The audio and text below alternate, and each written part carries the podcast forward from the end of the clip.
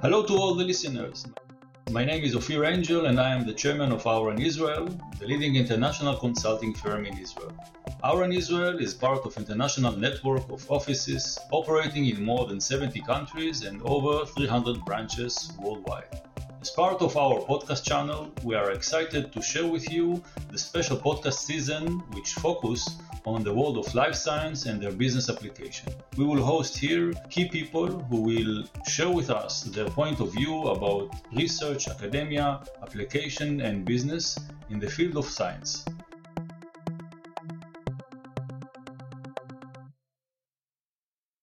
Dear listeners, I'm happy that you joined us for the second episode with Dr. Dan Gelvan, uh, who will speak with us about digital health in the post COVID uh, era.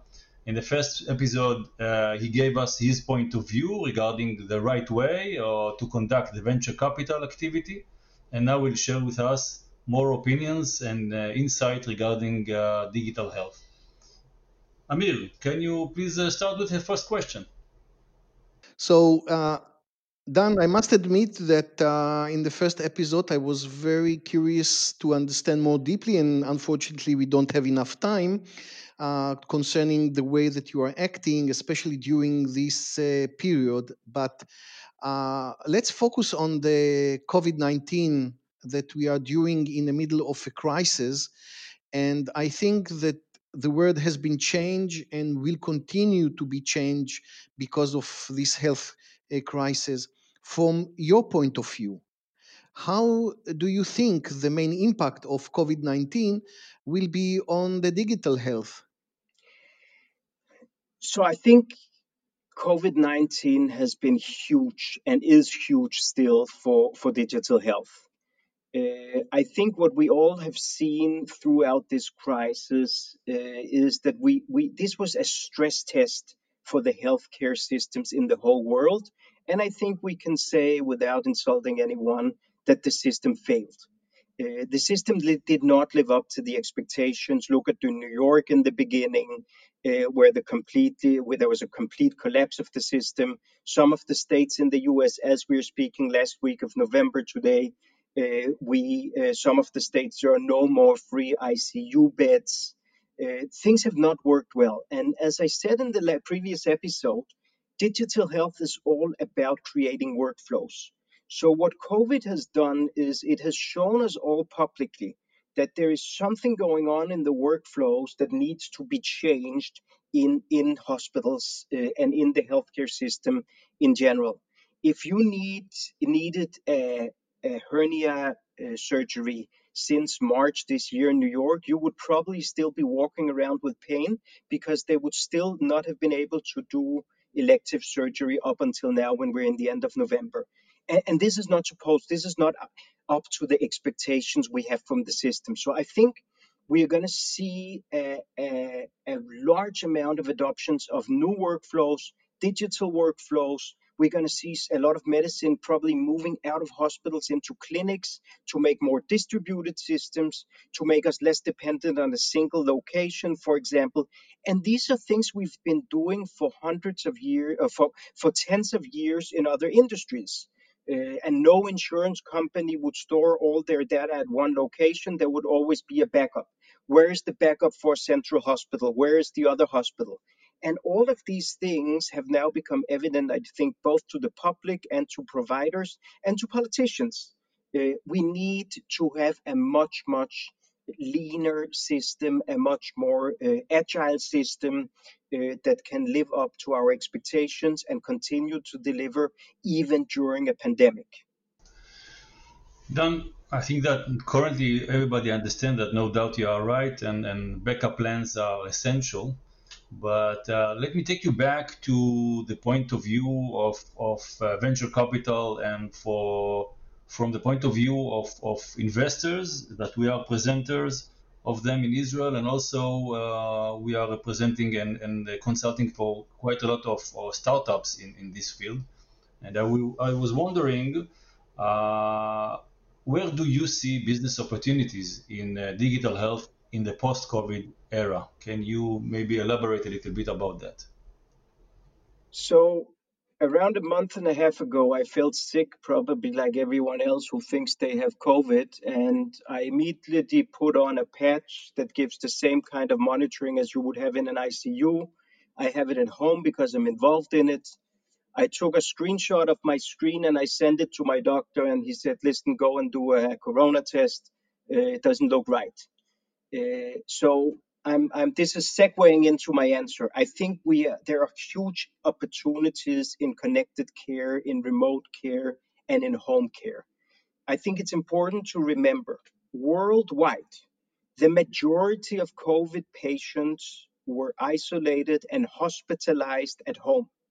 We are not anywhere near having the technologies to hospitalize patients at home and I think we're going to see a huge surge in this field where we're going to see a lot of new technologies enabling us to be hospitalized at home. We are going to see higher levels of acuity of patients at home. We're going to see many more patients. Uh, we're going to see the home as a natural extension of the hospital. So there's a lot, a lot of technology that goes into this. I think we're going to see a profound move towards re, uh, towards predictive medicine as opposed to reactive medicine. We're going to predict things. I think we're all very disappointed that no one predicted the outbreak of a pandemic. This came as a complete surprise to all of us, and this is hugely disappointing. Uh, in 2020, that something of this size surprised all of us. Almost no one had a, a catastrophe, an emergency plan for this. Almost no government. The German government did not know how many free ICU beds they had uh, at a national level.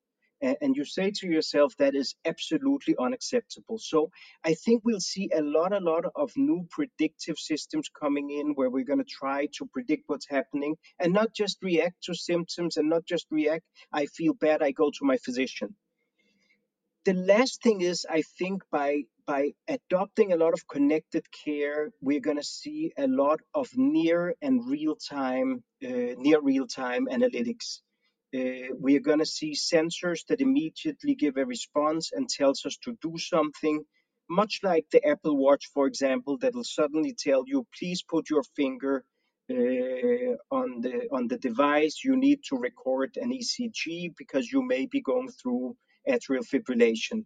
So these are the kind of things where we're actually going to be wearing the analytics or the analytics is going to come back from the cloud.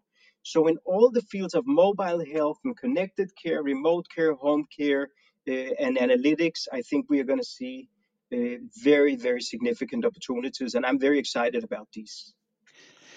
So let me ask you a scientific or science fiction question you spoke about AI, you spoke about cloud, you spoke about uh, big data, and all the most modern uh, technology that we have today. Can we predict, or is it possible to predict, that in five years from now, we will not need a close relation with our doctors, or maybe we will need less doctors because of the AI. What is your opinion? I know it is a science fiction, but I'm very interested to to understand your point of view.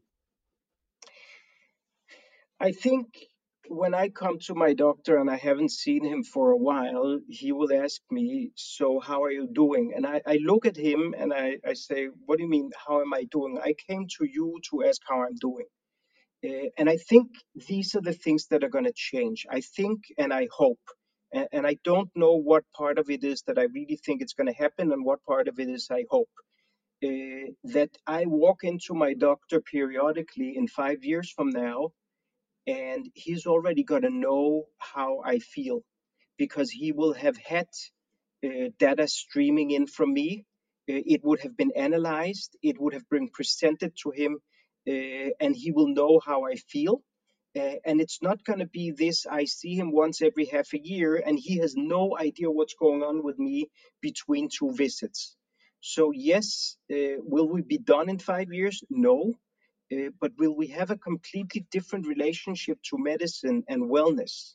And will our doctors be differently involved in, in what's going on with us when we're in the hospital? Uh, and this is a good example, and maybe it's more relevant in Israel, but I think it's relevant in many other territories. Your doctor has absolutely no idea what's going on with you if when you're in the hospital. Uh, he doesn't even know you're in the hospital. Uh, you get dismissed, and you get a dismissal note, and you go to your doctor, and he looks at it. I think we are going to create a lot of continuums uh, there's going to be the pre-hospitalization, the hospitalization, and the post-hospitalization. We're going to connect all of these things, and yes, there will be predictive systems. We may all end up, for example, with a risk scoring. Uh, they're going to say, Amir, you are unfortunately at risk for this, or Fear, unfortunately, you're at risk for this. So you should take care and you should come more frequently for screening. We should keep an eye on it, watchful waiting, etc., etc and yes, I think we are getting there. Technologies are getting cheaper, technologies are getting better. And, and one of the things COVID has done, it has opened, it has created some openness in the system for these new uh, technologies. So I'm excited. And, and uh, yes, uh, I'm so excited, but uh, uh, I would like to add another level in this scientific or uh, the future know how you spoke about AI and you spoke about uh, our ability to exa- to have a self-examination about our health. But when I'm looking on the community level, we need one things forward. We need the interconnection between different communities and maybe from different countries. Do you think that it can be done that we will have an international data center with all the disease, with all the information stored somewhere, and with the advanced AI solution, I, as will be able to predict myself what will be my health situation? First of all, I hope. Uh, and this is, by the way, one of the things I've been most excited about the incredible amount of international and global information sharing during the COVID crisis. Uh, essentially, anything they learned in Wuhan and in China is as relevant to any patients in the world, uh, whether he's in Lapland, in the US, or in Brazil. Uh, so there's been a lot of data sharing. Everyone is, though, very, very concerned about sharing raw data.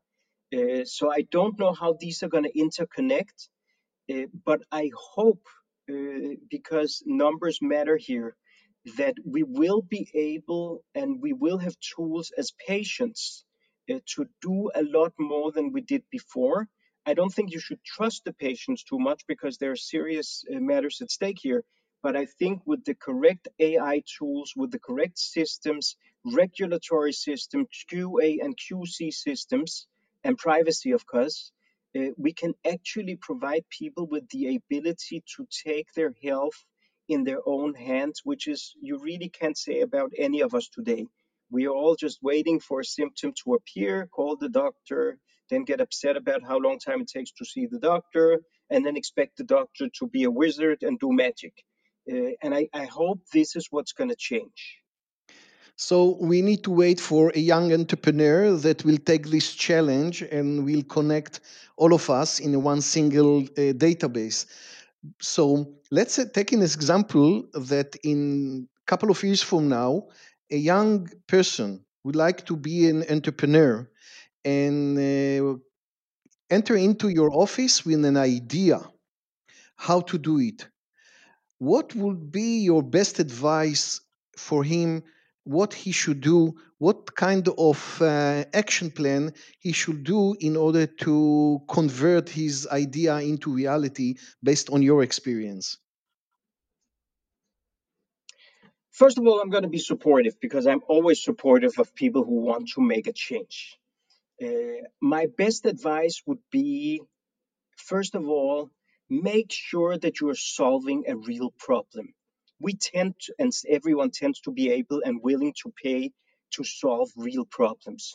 So first of all, make sure that this is a problem that is not only your problem or, or perceive or you perceive it as a problem, but no one else does.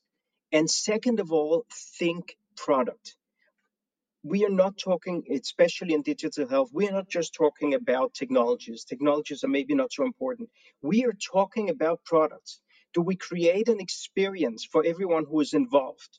Do we create a better patient experience, a better caregiver experience? Do we actually maybe also save money uh, for the system?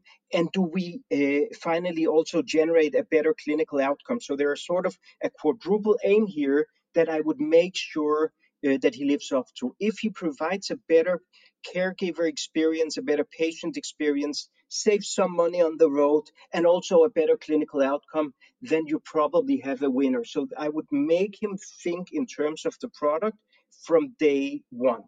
The second thing I would uh, really, really advise is get experienced people involved. I think any a successful startup needs the experience of people who've done it before, but they also need the optimism of people who haven't done it. So the, the success is going to be someone who, who believes that it can be done because he hasn't failed in it before, and someone who has already failed and knows how not to fail again. Um, so I would say get good people involved at a very early stage recruit the absolutely best team you can get away with. If you have a hundred dollars, buy a hundred dollar team. If you have a million dollars, buy a million dollar team. The people will make you succeed. Dan, I think that those are uh, excellent uh, recommendation, not only for a young entrepreneur, but uh, for every good business people. Yeah. Uh, that will be in the future. Absolutely. So Dan, I want to thank you uh, for sharing with us uh, in this second episode uh, of digital health in the post-COVID era, from uh, your opinion from the point of view of an active and involved venture capital, which is uh, quite quite interesting uh, involvement that you have with your investors and entrepreneurs. Absolutely. Thank you. so yeah. Any words for finishing? Yeah, just thank you very much uh, for the opportunity. It was a great pleasure and great questions. Uh, I hope uh, that the listeners are going to enjoy it as well. And you're more than welcome to contact us, especially if you have uh, an opportunity we can look at. Yeah, I have I have no doubt that uh, our listener will enjoy your, your recommendation and your point of view, and hopefully uh, be in touch in, in the near future. Absolutely. I want to thank you and uh, to thank our listeners for uh, joining us uh, for this podcast. And uh, I hope uh, that uh, you will join us for future podcasts. And if you have any good idea for topic or in, someone to interview, we'll be happy to, to hear. Wishing you a good day, Ophir Angel and Amir Kahani from Auren, Israel.